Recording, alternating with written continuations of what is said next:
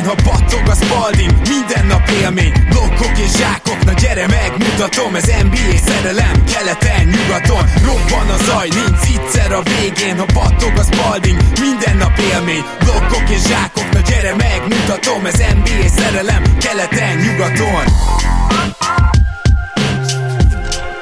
Éj jó! Szép jó napot kívánunk mindenkinek, ez itt a Rep City keleten-nyugaton podcast a mikrofonok mögött Zukály Zoltán és Rédai Gábor. Szia Zoli! Szia Gábor, sziasztok, örülök, hogy itt lehetek. Ma olyan témákról beszélünk, aminek az egy része úgymond már lebukott, mert hogy a fő témánk az egyértelműen az ingó kispadok és azok az egyzők, akik esetleg veszélybe vannak ezután a start után. Még úgy terveztük, hogy Nashről ebben a kontextusban beszélünk, de nem ebben kell, mert hogy Steve Nash kirúgta a Brooklyn Nets, majd az is nagyon érdekes lesz az udoka szál, nyilván azt is átbeszéljük, de azért az első kérdésem mégiscsak az, hogy akár csak ahogy én nem lepődtem ezen meg, gyanítom Zoli, hogy te se túlságosan. Abszolút nem. Az egyértelmű az NBA-ben, hogy leszámított tényleg egy-két edzőt, de lehet, hogy egy edzőt, akit ilyenkor mindig emlegetünk, és igazából nevét csak kell mondani, előbb küldik el az edzőket, mint a játékosokat.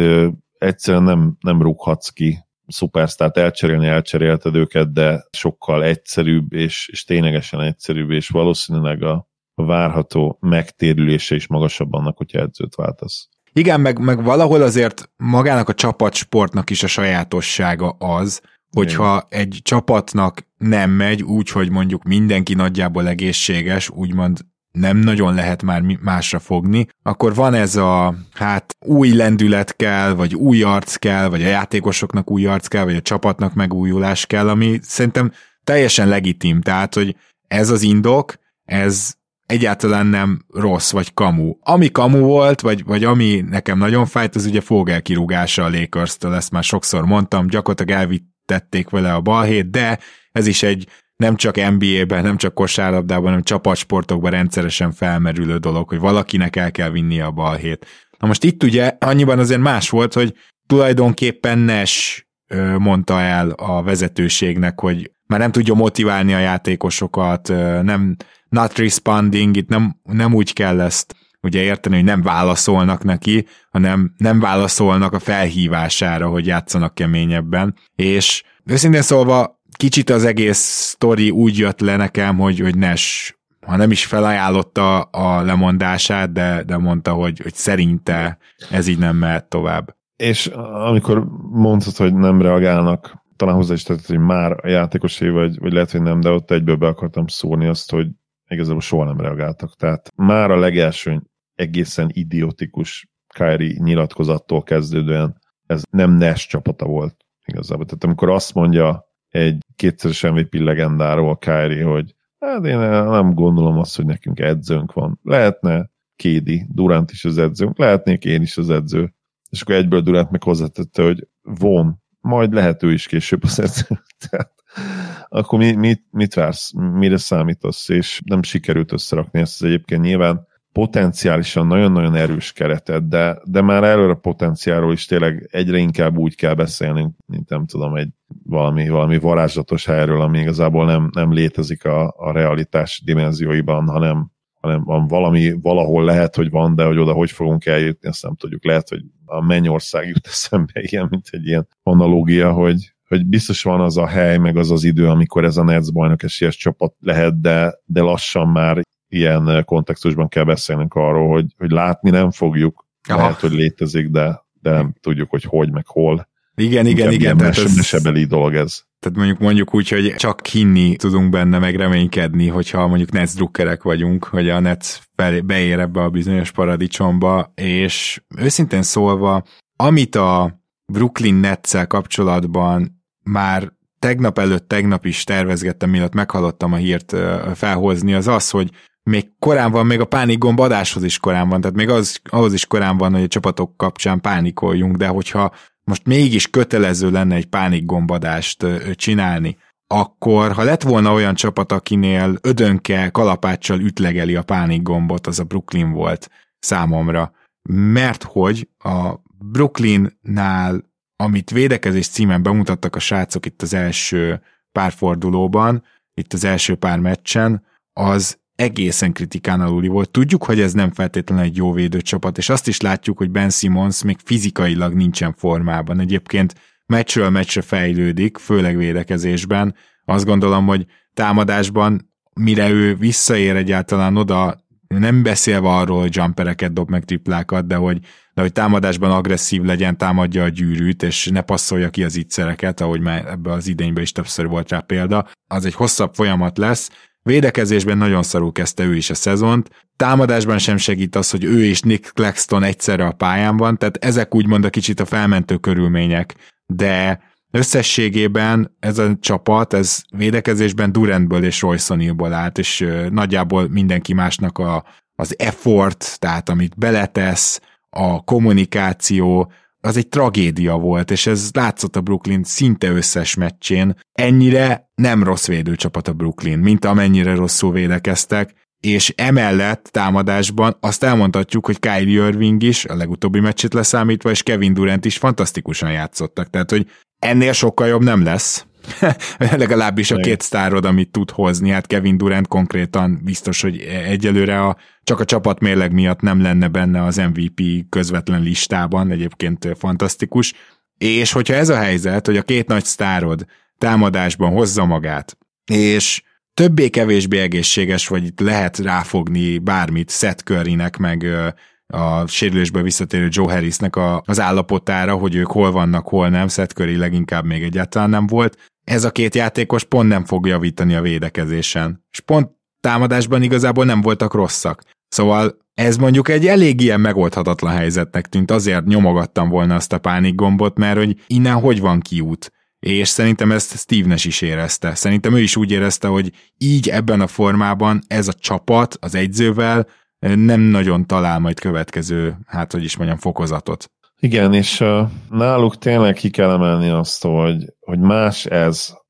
hogy ők ugye 28-ak védekezésben, mint, mint az, hogy a Memphis Grizzlies mondjuk 30 ahol van egy, egy egyértelmű kieső JJJ, aki gyakorlatilag egy szemében az ő védekező fenoménjuk, és, és más az, mint, mint a Golden State Warriors 25. helye, akikről azt feltételezzük, hogy hát majd ők úgyis, úgyis ezt, ezt megoldják valahogy. Vagy említettem a Boston Celtics-et is, akik ugye ilyen például 22-ek védekezésben, ezek a csapatok meg fogják oldani. Azt uh, várjuk tőlük, hogy, hogy minimum top 10-be, de inkább top 5-be kerüljenek a Warriors és a, és a Celtics szinte biztosan ott lesznek a szezon végére. De annál a Netsnél, amelyiknél ez évek óta probléma, és, és nincs is meg az a védekező kultúra, ott igenis a játékok ezen része miatt meg lehetett nyomni a pánik gombot, és hogyha megnyomod a pánik gombot, akkor megint csak elérkezünk oda, hogy, hogy Nash menesztés, aki, aki ugye zseniális játékos volt, de nem feltétlenül vártuk eddig sem tőle azt, hogy ő fogja majd összerakni a védekezést. Igen, és én azt is hozzátenném, hogy Nest az elmúlt évek során olyan túl sok pozitív kritikával én részemről biztos nem illettem. Elképesztően nehéz helyzetben volt, és ezt nagyon sokan leírják a védelmében, és itt is nyugodtan mondjuk el, hogy ezzel a csapattal hihetetlenül nehéz lehetett bánni. Tele van headcase aztán ugye az mindig fontos, hogy a sztárjaid vagy a pályán lévő vezéreidnek a kommunikációja és beletett energiája az átragad a többiekre, de ettől függetlenül mind a playoff párharcok során, mind úgy alapvetően az alapszakasz koncepciókban, akár a védekezés koncepciókban, amit Nash implementált itt ezzel a csapattal, az szerintem nem volt elég jó. Tehát én nekem, nekem, nekem azért meggyőződésem, hogy Nesnek ez egy inkább még tanuló ö, egyzői beszállás volt, és sajnos pont az egyik legnehezebb. Igen, ezt már a legelejétől beszéltük, hogy nem egy jó szituáció egy új edzőnek, akkor sem, hogyha hihetetlen magas státusza és két MVP címe van játékosként, nem ilyen csapatnál kellene kezdeni. Na. És én nagyon-nagyon remélem, hogy megkapja hamarosan a lehetőséget, ha ő is szeretné, és mondjuk megérteném azt is, hogyha egy Kyrie után ki kell ülnie 5 évet most, és majd, majd 50 körül próbál megint edző lenni, mert, mert azért ezt ki kell heverni, de, de nagyon remélem, hogy megkap egy fiatal csapatot, amely, amelynél esetleg egy fiatal, nagyon jó irányító is lesz a kezei alatt, mert egy ilyen gárdát nagyon-nagyon megnéznénk, amit ő épít fel az évek alatt. Hát persze, és azért itt uh, nyilván a Jason Kiddy út a másik, ami szóba jöhet, mert ugye Jason Kiddnek volt egy csapata a Bucks, ami ahol ő próbálta a saját ilyen kicsit out of the box gondolkozását a csapatra áröltetni, de hogy is mondjam, csak akkor még kicsit fejjel ment a falnak, és utána elment segédegyzőnek több helyre, még ugye egyszer volt egyző New Yorkban, aztán segédegyző volt több helyen, és aztán most úgy tért vissza a Dallas Maverickshez, hogy tavaly egyértelműen a Mavericksnek a, a futásában, a szezon második felében végre sikerült ugye életbe léptetni ezt a védekezést, tehát abban igenis szerepet vállalt az egyző, még pedig nagy szerepet, és, és rendben volt, és ez az út szerintem még Nes előtt is nyitva áll, tehát nem volt ez olyan szörnyű, hogy el kelljen temetnünk, de abban egyetértek veled, hogy ezt ki kell heverni, tehát hogy eh, én is nagyon furcsálnám azt, hogy mondjuk még idén kapna valahol máshol rögtön egy kis padot. Viszont beszéljünk arról is, hogy Ime Udoka a legnagyobb jelölt, és ezért ez, ez némileg, hát minimum fura. Tehát kezdjük ott, hogy még mindig nem tudunk mindent az Udoka ügyről, de azt tudjuk, hogy a Celtics gyakorlatilag menesztette. Tehát ezt nyilván ez az egyéves eltiltás, mindenki tudta, hogy ő ott nem tér majd vissza, de ugye rengeteg hang volt, aki azt mondta, hogy mindezt tudva, amit ők esetleg a belsős infókból tudnak, nem is lesz máshol vezető egyző, ehhez képest rögtön a legelső alkalommal, hogy felszabadul egy pad, ime udokát választják, és ez pedig számomra egy kicsit azt jelenti, hogy vagy a Celtics, hogy is mondjam csak, túlzásba vitte a, a reakciót arra, ami történt, vagy pedig valahogy úgy fogják ezt kommunikálni, hogy Udaka kap egy második esélyt, egy új lehetőséget, de közben meg ugye itt az van, hogy az előző szezon egyik legjobb egyzőjére gyorsan lecsaptak, függetlenül attól, hogy pontosan meddig és hogyan zaklatta telefonon azt a hölgyet, aki, akit zaklatott, meg akivel előtte ugye viszonyt folytatott. Igazából ennyit akarok csak mondani, hogy nem biztos, hogy ez jó üzenet egyébként hogy rögtön, az első alkalommal, eh, ahogy felszabadul egy pad, lecsapnak udokára. Igen, ugye a beszámolók eh, egyértelműen ugye Bocstól kijött, hogy a Nets mindent megfontolt, és, és a körülményeket is beleszámította ebbe ezen szándékába, és, és itt a, a mérleg két serpenyőjében egyszerűen folsúlyosabb az, hogy ezt a védekezést helyre kell rakni, és ők kompetitívek akarnak lenni. Nyilvánvalóan, hogyha uh, súlyos, konkrétan akár büntetőjogi értelemben is súlyos vádakkal kellene szembenézni Udokának, akkor nem lépik meg ezt, mert nem léphették volna meg ezt. Itt, ami, ami a maximum lehet, és ami még ugye, ahogy mondtad, nem teljesen derült ki, az a, az a sexual misconduct, tehát hogy ez olyan üzeneteket küldött, olyan pozícióból, itt ugye itt hatalmi pozícióról is beszélünk, ami, ami gyakorlatilag nem etikus, és erről beszéltünk, mint, mint maximum, ha itt, itt bármilyen erőszakról lenne szó, vagy bármilyen persze, akár, persze. vagy akár, akár fizikai kontaktról is, tehát nem lehetett itt olyan fizikai kontakt sem, ami hát a fogadó fél részéről ugye nem, nem kívánt fizikai kontakt volt, ugye ez lenne, ez már szintén a szexuális zaklatás kategóriába tartozik, ami, ami súlyosabb, és nyilván főleg NBA értelemben súlyosabb, mert ugye egyébként, ha jól tudom, az még nem feltétlenül büntető jogi, vagy nem feltétlenül járhat érte börtönbüntetés, de lehet, hogy ebben is tévedek. A lényeg az, hogy, hogy ezt nyilván körüljártak a Netsnél, és itt, itt ami ami felmerülhet, hogy ez most akkor moralitás szempontjából mennyire morális ez, hogy ők, ők akkor kiválasztják Udokát, ők úgy gondolják, hogy, hogy belefér. És majd kíváncsi leszek, hogy teljesen a ném, némasságba burkolóznak ezzel kapcsolatban, és nem említik egyáltalán ezt az ügyet, hanem, hanem azt mondják, hogy hát van egy, van egy eljárás, az eljárás úgy döntött, hogy nem az NBA részéről nem kell, hogy eltétás jön, szabadon igazoltuk, leigazoltuk ennyi, vagy valami olyan memót, kommunikét kiadnak-e, ami, ami arról szól, hogy hát igen, vagy Udoka ő maga mondja azt, hogy hát nagyon sajnálom, amit tettem, előre nézünk, és, és ez a viselkedés soha többet nem fordul elő. Na igen, egyébként ez elég hamar választ kapunk erre a kérdésre, hiszen azt garantálom, hogy az első sajtótájékoztatón, ami valamikor a következő egy-két napban lesz, mind a vezetőséget, mind udokát meg fogják bombázni ezekkel a kérdésekkel. Az is tény, hogy mondjuk a Boston szempontjából, tehát ők úgy érzik, hogy ott a csapaton belüli dinamikát, hierarchiát szét tudjátok, mit csinált Udoka? És ezért ő ott nem maradhat. Tehát ez így rendben van, csak akkor mondjuk felmerül a kérdés, hogy itt van a nekünk a hipertehetséges Josh Primonk, aki ugye fogta magát, és úgy próbált csajozni, Szóval nem tudom elhinni róla, hogy ő szatír volt, de aztán lehet, hogy, hogy ő, ő konkrétan egy fiatal szatír. De én azt hiszem, hogy lehet, hogy ő inkább úgy próbált csajozni, hogy elővette, amit elő lehet, és valószínű, hogy többször is. Megtörtént ez. Abban nem vagyok biztos, a következő napokban ez is kiderül, hogy valaki indította ellene ezért pert, szerintem nem. Inkább arról van szó, hogy több helyről is bepanaszolták a Spursnél, és a, a Spurs azt mondta, hogy na nem, vannak dolgok, amiket nem, és ezt nem, olyan szinten, hogy ugye amikor kirakták, vévelték, akkor még aznap délutánra eltűnt Primóról minden a Spurs honlapján, tehát még a mai napig lehet Kawhi Leonard mezeket kapni, csak hogy érezzétek, hogy ez mit jelent. Primóról semmi. Az Na NBA most... hivatalos, legalábbis az észak-amerikai oldalról eltűntek, az amerikai oldalról eltűntek a Primo termékek, úgyhogy az európai elérhető volt még a NBA.eu-n, ja. NBA shop.eu-n, de lehet, hogy azot onnan is levették egyébként. Igen, és itt is őszinte leszek, teljesen megértem a Spurs-t, illetve ez nagyon beteg dolog. Tehát ha nem is szatír, tehát én most jó indulatú vagyok vele, és azt gondolom, hogy nem kényszeresen mutogatja magát, esetleg nem szatír, hanem, hanem csak egy hülye gyerek, vagy, vagy a fejébe szállt az, hogy NBA játékos, ez a jobbik eset, de teljesen megértem a Spurs-t. Még annak ellenére is, hogy egy továbbra is fenntartom, hogy Primo nagy tehetség, és 19 éves, és tudom, hogy nem mutatott még sokat, ettől függetlenül szerintem ő belőle lehet, vagy most már lassan lehetett volna egy jó játékos, de vajon lesz-e olyan csapat, aki majd mondjuk ha nem is most, de nyáron, aztán azt mondja Primónak, hogy na jól van, akkor adunk egy második esélyt, és mondjuk náluk fejlődik ki, és náluk lesz egy kiváló hatodik ember, vagy egy jól triplázó kezdőkettes. Csak azért mondom ezt, mert teljesen hasonló lenne akkor a séma, mint itt Imeudokánál.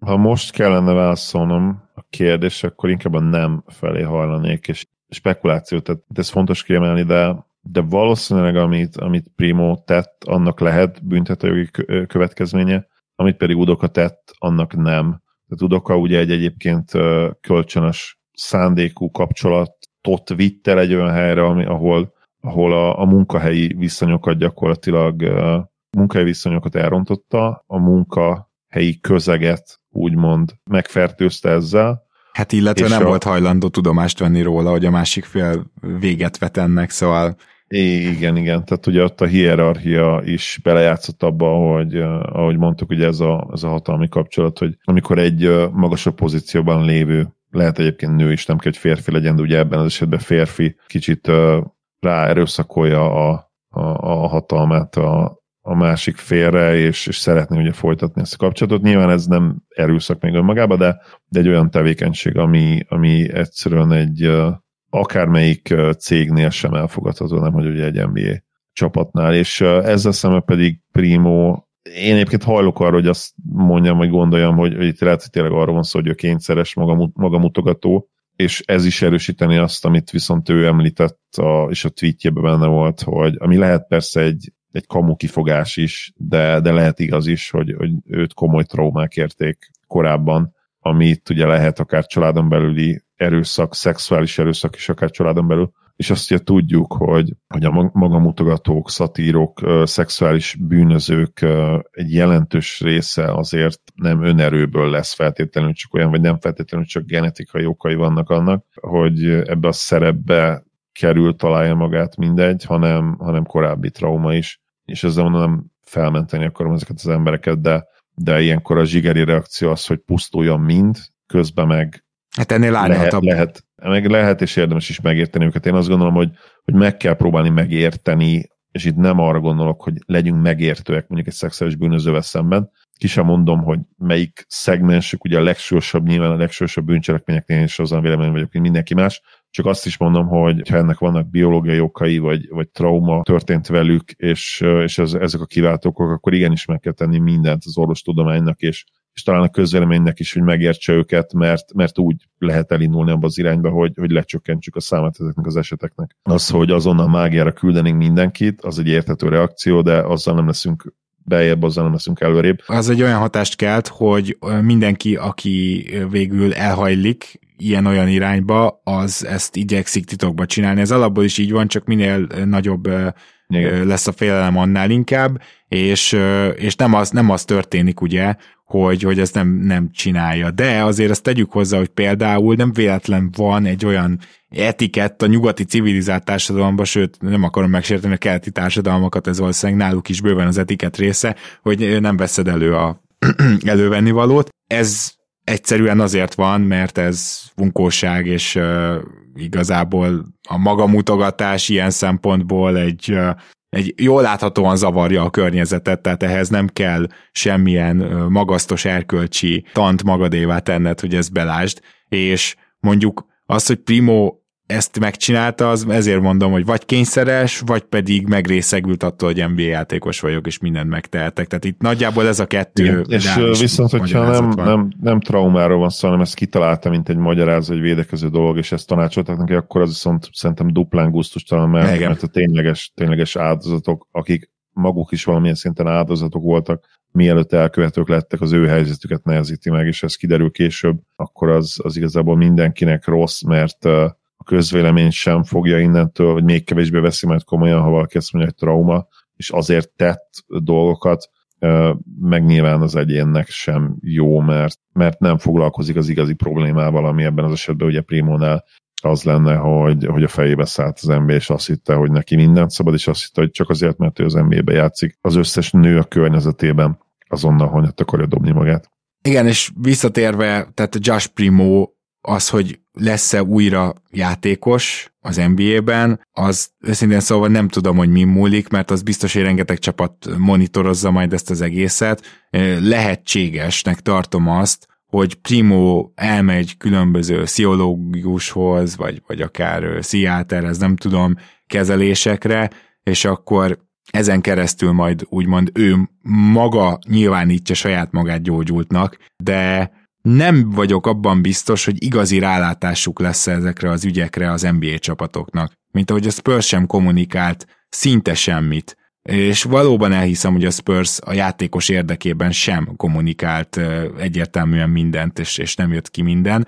Úgyhogy ezt a szituációt is érdemes lesz figyelni. De vannak más szituációk, amit érdemes figyelni. Ugye a mai adás fő irányvonala mégiscsak az lenne, hogy milyen egyzők vannak veszélyben, és egy, aki veszélyben volt, azt már ki is rúgták. Van-e másik egyző szerinted, Zoli, aki alatt jelenleg inog a kispad? Most így végigmegyek a listán. Első blikre nem nagyon jut eszembe, ugye abban szinte biztos vagyok, hogy, hogy Mosley-nak még bőven van, úgymond hitele. Ó, hát nem is játszik annyira szarul a Magic, szóval őket nem nagyon verték még meg úgy igazán. Igen. Spolstra nyilván biztonságban van, Carlisle nyilván biztonságban van, ugye Pacers nem is feltétlen probléma az, hogyha rosszak. Nem, nincs, aki egyértelműen eszembe jut.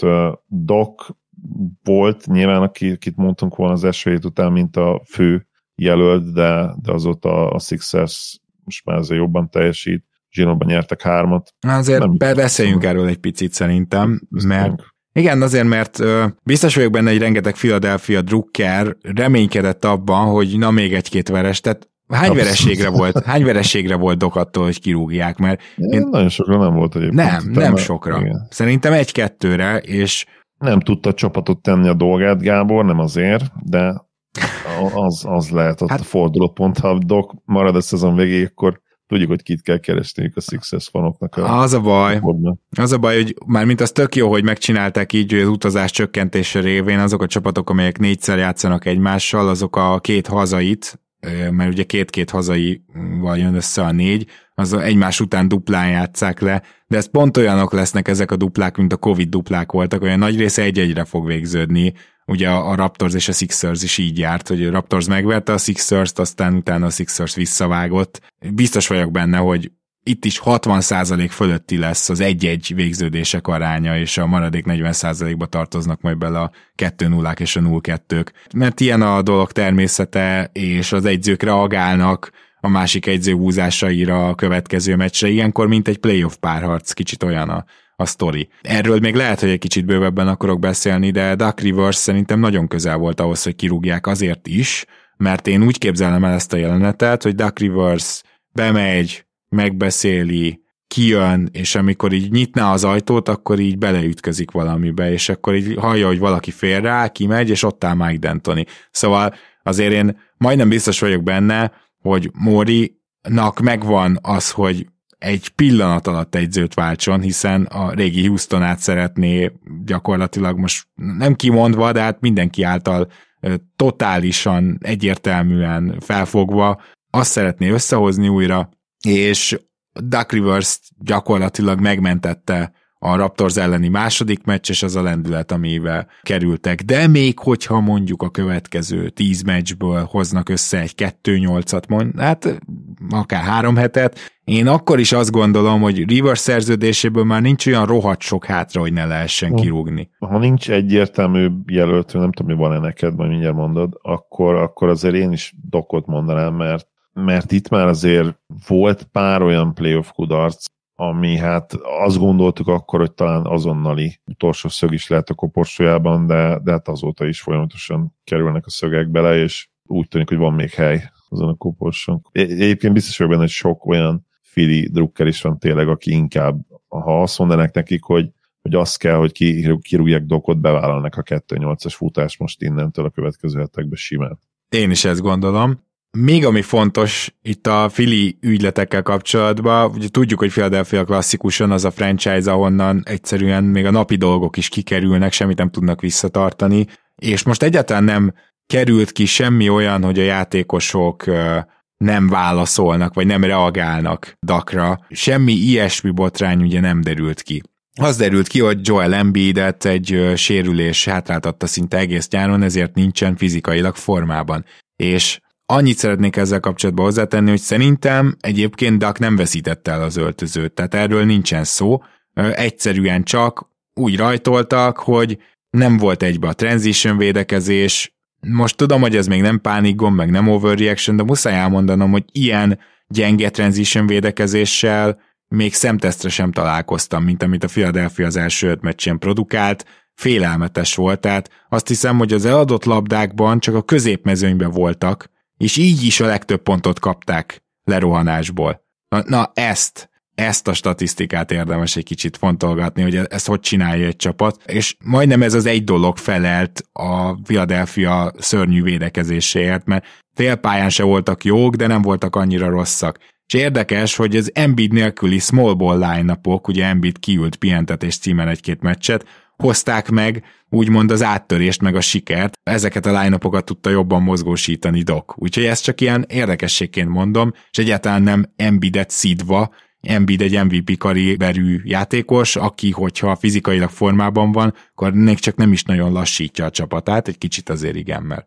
mert nyilván inkább ő egy, egy félpályás támadó. Na de, hogyha mondani kellene egyzőt, aki esetleg veszélyben lehet, akkor én még mondanék neked, és tudom, hogy egy tankoló csapatról beszélek, de én már ugye régóta mondom, hogy, hogy Silasnek Houstonban nem hiszem, hogy sokáig jól áll majd a szénája. És persze a Houstonnak nem olyan nagy probléma, hogy veszít, és egy héttel áll. De az, hogy a Houstonban még mindig nem látod azt, hogy, hogy védekezésbe, rendszerbe tudja szedni az egyzőjátékosait, miközben a keret csak fiatalokkal frissül, de nagyjából hasonló maradt, a főbb játékosok nagyjából ugyanazok, az szerintem egy olyan probléma, ami miatt láttunk már akár tankoló csapattól is távozni egyzőt, és én nem vagyok benne biztos, hogyha Houston nagyon szar lesz, akkor még egyszer mondom, annak ellenére, hogy nekik nem baj, ha tankolnak, ő nem repül majd Silas valamikor, akár a szezon közepén vagy közben. Nem rossz tipp egyébként, mert nyilván itt abból is indul ki, hogy te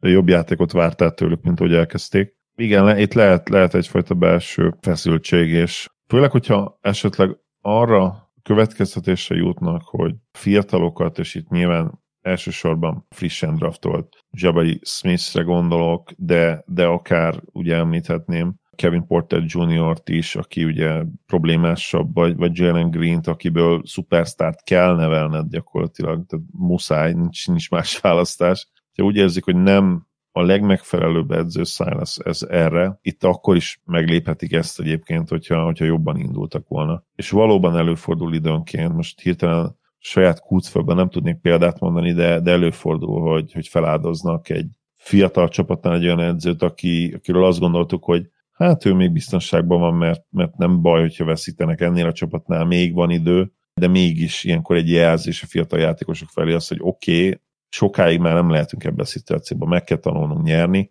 el kell kezdenünk valamit, hogy amikor majd esetleg jön az a játékos, aki itt azért ideálisan Vembaja már lenne, hogy, hogy akkorra már azért valamit rakjunk össze, és, és tényleg próbáljunk meg építeni, és ennek egyszerűen meg kell mutatkozni a győzelmek számában is. simán követhetik ezt a gondolatmenetet, és, és ebbe beleillene az, hogy Szálleszt igen menesztik, még akár ebben a naptár, naptári évben. Az a különbség a Houston és az OKC között, hogy az OKC-nél van egy látható kultúra, a Houstonnál meg nincs. Így van. Tehát így ezt van, így és... tudnám, és, és egyértelmű, hogy Degno ö, mekkora szerepet játszik abban, hogy az OKC-nél ez megvan. Igen, szóval... ha tippelnünk kell, akkor, akkor Degnónak sokkal nagyobb a hitele még, hogyha ezt az analógiát használtam már korábban is, nála nem probléma, ha elmarad egy-két részlet befizetése még.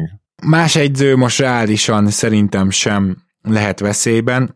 Nyilván Darwin Ham sem, akinek megünnepelték az első győzelmét, így is egyött talál a Lakers, de onnan már kirúgtak ezért egy egyzőt, hogy nem teljesített elég jól a csapat. Most egy fiatal, de egyébként keménykezőnek gondolt egyzőt nem rúgnak majd ki, ott teljesen más lesz, de hát róluk a pánik gombadásban azt gondolom, hogy ha csak nem történik valami nagy csoda, akkor egy másfél-két hét múlva beszélünk. A... És hát akit, akit biztosan nem rúgnak ki, az Pop, Popovics. Bár lehet, hogy őt kéne most elsősorban, mert nagyon összerakta ezt a Hát ezt az, az egészen így, nem, nem, fog sor, nem fog folytatódni a, a legendás uh, 10 plusz évenként, nem inkább 20 évenként Big Man sorozat, ugye, draft szempontjából. Most 20 év lenne a Robinson és a Duncan ére között nem volt ennyi draftolásoknál, de hát bele kell húzniuk, és itt nagyon nagy idézőjelbe bele kell húzniuk, mert túl jól kezdtek. Még egy téma van, amit szeretnék itt az adás végén előrángatni, mert ez, erről nagyon sokat hallunk majd a következő másfél évben. Ugye 2023. decemberében majd kiléphetnek a játékosok, illetve a klubvezetők a jelenlegi CBA-ből. Jelen pillanatban teljesen reális, hogy lockout lesz. Most, most nem állunk jól ez addig még bőven megoldódhat, és el is kezdődnek a tárgyalások hamarosan. A, egy érdekes jelenség. Nem is gondoltam volna, de a luxusadó körül ö, mennek most leginkább az ötletek. Ugye egyrészt az a probléma, és ezt nyugodtan mondhatják a gazdagabb tulajok, illetve azok a klubok, akik most éppen nagyon sok luxusadót fizetnek, hogy amikor a luxusadó sávjai, hogy 5 milliónként vannak ezek a sávok, ahol minden dollár után először mondjuk csak egy dollárt fizetsz, aztán 1,25-öt, majd 1,5-öt, a végén már kettőt, tehát így van ugye egy ilyen sávos luxusadó rendszer van. Amikor ezt kitalálták, akkor még nem tudom, 60 millió volt a sapka. Tehát azért nem túl igazságos az, hogy megtartod az 5 milliós sávokat, úgyhogy közben már 120 millió a sapka. És ez szerintem, ezt is komolyan mondom, teljesen jogos. Hát most sokkal több pénzről van szó, és mégis ugyanabba a kis műtyűr, most már műtyűrnek számító sávokban ő megy fel a, a csapatok luxusadója. De ezzel meg teljesen ellentétes érdekek is viaskodnak, nyilván valószínűleg a kisebb piacok tulajdonosain keresztül, és ugye itt még a játékosokról nem is beszéltünk, de ők meg azt mondják, és ugye ezt Adam Silver is felvetette, hogy legyen azért egy hardcap, de nem egy klasszikus hardcap természetesen, tehát az NBA-nek ezt a rugalmas fizetési sapkáját, ezt mindenki meg akarja tartani, ettől nagyszerű a liga, hanem, hogy legyen egy olyan felső határ, mint, mint ami most az Apron, ugye bizonyos esetekben, ugye az Apron, az a luxusadó határ fölött jó pár millióval, most már régen még nem olyan sokkal. Volt egy olyan plafon, amit nem léphetett át az a csapat, aki például sign and trade-ben igazolt, aki például elköltötte a mid-level exception Bizonyos helyzetekben azt nem léphetett túl. De olyat szeretnének bevezetni, ami nem az épron, hanem mondjuk a fölött még, mit tudom én, luxusadó határ fölött 30 millióval, vagy 20 millióval, vagy az semmiképpen nem lehet átlépni. Akkor sem, hogyha te a saját játékosaidat igazolod ö, újra. És teljesen nevetségesnek tartom az ötletet, szóval mégis hol reális veszély ez? Hát egy csapatnál jelenleg, a Golden State Warriorsnál. És ugyan mi a probléma azzal, hogyha van egy olyan csapat, az elmúlt húsz évben is szerintem kb. ez az egy volt, aki olyan sikeresen draftolt, olyan jól nevelte a saját játékosait, olyan jól talált tehetségeket, és olyan jó rendszert épített ki, hogy aztán egy dinasztiát faragott belőle, és ezt a dinasztiát, ezt egy ide után ugye nagyon drága megtartani, de ennek ellenére is megtartják. Most egy csapat miatt akarunk szabályt módosítani? Nem arról van szó, hogy a Warriors gazdagabb, és ezért van az, hogy ők ezt megengedhetik maguknak. Tehát aki nem ismeri az NBA fizetési szabályait, a CBA-t, az, annak lehet, hogy ez jön le, de nem ez a helyzet. Hát a Warriors alapvetően nincs olyan baromi sokkal túl az egyébként az átlag fizetéseken. Csak ugye a luxusadó miatt vannak nagyon sokkal túl, az a luxusadó épp elég büntetés, és azt sem mondhatjuk, hogy a liga egyoldalú vagy ilyesmi. Hát most tavaly értem, nyert a Warriors, azon gondolkoztunk, hogy 8 vagy 10 bajnok esélyes van. Idén is ezen gondolkozunk majd. Totál kiegyenlített a liga. Minden, amit akartak, elértek, emiatt az egy csapat miatt egy ilyen hülye szabálymódosítást egyszerűen fel sem foghatom, hogy, hogy kinek jutott eszébe. Igen, kicsit tényleg az a baj, hogy, hogy a warriors úgy kezelik, mint hogyha nem tudom, mint hogyha a 60-as évek celtics lenne, és se egyébként az átlag szurkó, sem pedig szerintem ezek szerint az NBA vezetőségénben sem vizsgálják meg külön ezeket a bajnoki címeket. Tehát oké, okay, a KD Durant éra az egy más tészta nyilván, ott De volt egy hiba, bocs, bocs, tehát ott volt egy hiba, ott volt egy CBA hiba egyértelműen. Ugye okay. nem az kellett volna, hogy egyből beüt a tévészerződés, aztán megemelett 20 millióval a sapkát. Tehát, de ez nem, ez nem a Warriors hibája volt. Így van, ők kihasználták a kiskaput. A 15-ös az egy teljesen organikus bajnoki cím volt, nyilván a 16-os csapat is még, aztán oké, okay, 17-18, de aztán megint gyakorlatilag újra fejtöttük a csúcsra, és ugye előveszik azt, hogy nem tudom, 158 millió, vagy mennyi volt a keret össz, összértéke. Hát de basszus, amikor még Wigginsért uh, cseréltek, senki nem panaszkodott. Azt mondták, hogy hát Wiggins úgy cserél, semmi. Tehát még itt is én azt mondom, hogy saját kultfőből, saját tervük alapján kioszták a maximumot belőle, és aztán hirtelen, amikor újra bajnoki címet nyertek, akkor elkezdett ez fájni több embernek, és, és egyébként maximálisan egyetértek, hogy hogy, hogy kicsit, kicsit úgy viselkedik az egész liga, meg, meg nagyon sok szurkoló, mint hogyha a Warriors nyert volna 2016-ban is, meg 2019-ben is, és Zsinórban nem tudom, mennyit, az mennyi lett volna, hogy 5 akkor, Zsinórban 5 Zsinórban 5, meg aztán még rákontrasztak volna de közben meg mindenki arról beszélt két évig, hogy a Warriorsnak le, lefőtt a kávé. Mi is, mi is úgy gondoltuk, hogy gyakorlatilag nem igazi contenderek már. Tényleg mentségünkre szól, hogy mindenki így gondolta, leszámítva tényleg a a legvérmesebb szurkolóikat. Szóval ne csináljunk már hirtelen úgy, mint hogyha a Warriors végig dominálta volna az elmúlt tíz évet. Nagyon sok évben domináltak, de egyrészt nem illegális módon nyilván. Másrészt nem Más... azért, mert gazdagabb lenne a tulaját. A leggazdagabb tulaja jelenleg elvileg a Memphis Grizzliesnek van, ezt csak úgy jelezném.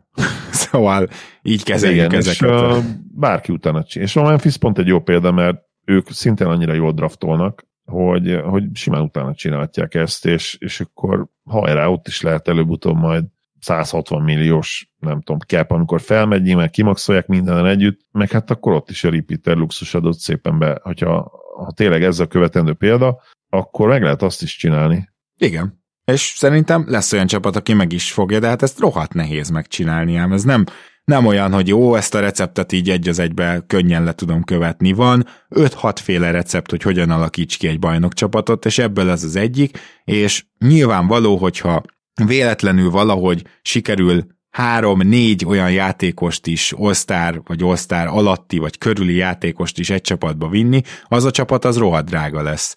És van egy-két olyan tulaj, például a Houston tulaja, vagy a Denveré, illetve az ugye egy csoport, még, hogyha jól emlékszem, amely csoport vagy tulaj azt mondja, hogy na, ő nagyon nem szeretne luxusadót fizetni. Oké, okay, van ilyen, de van olyan, aki meg szeretne, és ez az egyetlen különbség, vagy, vagy van olyan, aki hajlandó luxusadót fizetni, ha bajnok esélyes a csapat. És ez a különbség, ezek úgymond emberi különbségek. Emiatt azért nem érdemes hisztizni, mert nem biztos, hogy olyan hatalmas különbség ez, mint gondoljuk. A Houston esetében ugye kicsit problémás volt, hogy lehet, hogy a bajnoki címükbe került, de én ezt se gondolom. Szerintem a Houston így is ki tudott építeni egy bajnokcsapatot, amelyik aztán egy Chris Paul sérülésen elvérzett, de az a csapat az teljesen bajnok, ezt sokszor hangoztattam már, matéria volt. Az a csapat, hogyha akkor túljut a Warriorson, és attól egy centire voltak gyakorlatilag, akkor garantáltan megverik a Clevelandet a döntőben. Szóval én azt hiszem, hogy különböző utak vannak a csapatépítésben arra, hogy bajnoki címet szerez, és a különböző utakba belefér az is, hogy bizonyos tulajok mondjuk nem fizetnek repeater taxet, de ez van. Tehát ez, e, ennyi változatossággal éljünk már együtt. Szerintem a liga kiegyensúlyozott, kiegyensúlyozottabb, mint valaha a kis túlzással, minden ilyen cél kezd megvalósulni, nagyon jól sikerültek ugye a lottery reformok, tehát a play-in nagyon jól sikerült, tehát ne tegyünk már úgy, mint hogyha a célok nem valósulnának. Igen, a, a hard cap nyilván logikusan ugyanebbe az irányba vinni el, tehát még kompetitívebb lenne valószínűleg a liga, de, de minek az árán? Tehát a, ja, te most a, a, a sima hardcapre gondolsz, nem erre, igen. amiről most beszéltünk. Igen, mert ugye az is, uh, arról is olvastam cikket most a minap, hogy, hogy akár lehetne az is, hogy egy ugye max cap van minden csapatnak, az is a kompetitív irányba vinni el, viszont ott, ott is a kiegészítő embereknek a bérezése az... Ah, játékosok az soha soha nem, nem mennének nem, bele. Ez egy olyan pont, ahol, ahol minimum kellene egy kis rugalmasság, de hozzáteszem, hogy, hogy a tulajok részéről is felmerülhet az, hogy náluk is van egy olyan pont, ami, amihez ragaszkodnak majd a következő CBA előtt, az pedig az, hogy, hogy a szupersztárok ugye most aláírek szépen a szerződéseket, aztán, aztán kérnek cserét. És túl, túl nagy a hatalmuk jelen pillanatban valószínűleg a legnagyobb sztároknak, amikor csere, cseréket kérnek bár a Durant példa most pont Igen, azt akartam mondani, hogy érdekes, hogy most azért más példákat is látunk, Igen. tehát gyakorlatilag még rá is kell érezni a játékosnak arra, hogy mikor kell cserét kírni, mikor két év van hátra a szerződéséből, szóval azért ez a dolog elbukott hogy te öt éves hosszabbítást kapsz, és fél év múlva cserét kérsz. Tehát igen, úgy tűnik, hogy azért ennyire nem nagy a hatalmuk. Kíváncsi leszek, lesz-e, lesz-e lockout. Te most, ha most kellene tippelned, azt mondanád, hogy lesz, igen, nem, ha lesz, akkor mennyire rövid vagy hosszú? Most kellene tippelnem, a mo- mostani helyzet alapján azt mondanám, hogy igen, de ha most kellene tippelnem, akkor azt gondolom, hogy nem, mégpedig azért, mert a legutóbbi tárgyalások során is direkt elkezdték másfél évvel előtte a tárgyalás sorozatot, mert ugye 11-ben jött a lockout, és azt egyik fél sem akarta megismételni. Egyébként az nagyon vicces, hogy abban a lockoutban a tulajok végül nem vesztettek pénzt, csak a játékosok. Tehát azért, mert kevesebb meccs volt, és később kezdődött a bajnokságot, végül a tulajok abból nem veszítettek pénzt, ők kompenzációt kaptak, a játékosok viszont nem. Úgyhogy nyilván a játékosoknak még inkább érdeke az, hogy ne legyen lockout. És ha mindkét félnek érdeke, akkor szerintem benne van az, hogy időben elkezdenek tárgyalni, és hogyha ez megtörténik, akkor szerintem el tudjuk majd kerülni. Nem lesz könnyű, de én azt mondanám, hogy nem lesz lockout, mert, mert túlságosan félnek tőle a felek. Te? 50-50 nálam most, tehát az, hogy az, nyilván az új tévés szerződés az, az egy egyszer egy könnyebbség, vagy egy nehézség, tehát hogy nem tudom, hogy a játékosok így kollektíve most hol vannak, hogy, hogy rendben vannak-e azzal, hogy hogy oké, okay, legalább a felét le kell ugye adnunk, vagy lehet, hogy már esetleg úgy gondolkodnak, hogy ugye a, a közösségi média írában, hogy, hogy minden jogom úgymond legyen nálam, még mindig túl sokat adunk le, mert el tudom azért képzelni azt, hogyha elkezdik győzködni erről egymást, hogy még mindig sokat kapnak a tulajok, akkor, akkor viszont itt nagyon veszélyes vizekre veszhetünk. És, és tényleg, hogy hol, hol áll meg ez a, ez a player empowerment, tehát hogy és itt a, a kérdés szerintem, amit fel kell tenni, hogy bármikor a játékosok többsége, kollektíve egyszer gondolja majd azt, hogyha kell, akkor tudnak itt csinálni egy saját ligát külön maguknak. Igen. Mert Nyilván ez a, a végső ponton, zsarolási igen, pont. Ha azt gondolják bármilyen, bármilyen ponton, hogy igen, már, már elértek arra a szintre, a brand úgymond ők, ők a brand, nem az NBA, akkor itt veszélyes vizekre veszhetünk, de, de szerintem nem lehetnek ennyire naivak. Talán sem, semmilyen pontnál, de erre azért nem bennék mérget, mert ugye az egyik vezetőjük az például ugye Kyrie Irving. Na, ez egy nagyon jó zárása volt ennek az adásnak.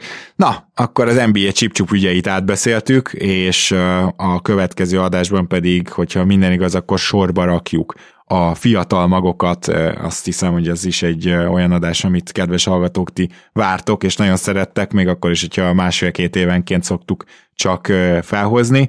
Aztán a jövő héten már egy kicsit érdemben is elkezdünk foglalkozni azzal, amit eddig láttunk. Zoli, nagyon szépen köszönöm, hogy itt voltál ma is. Örülök, hogy itt lettem. Szia Gábor, sziasztok! Kedves hallgatók, nektek pedig azt szeretném megköszönni, hogy velünk tartotok, meg azt, hogy támogattok minket, ezt patreon.com per keleten nyugaton a havi egy dollártal megtehetitek, és hatalmas pacsi érte, illetve folyamatosan hozzuk a kontentet, nem állunk meg, úgyhogy ezen a héten is még találkozunk. Sziasztok!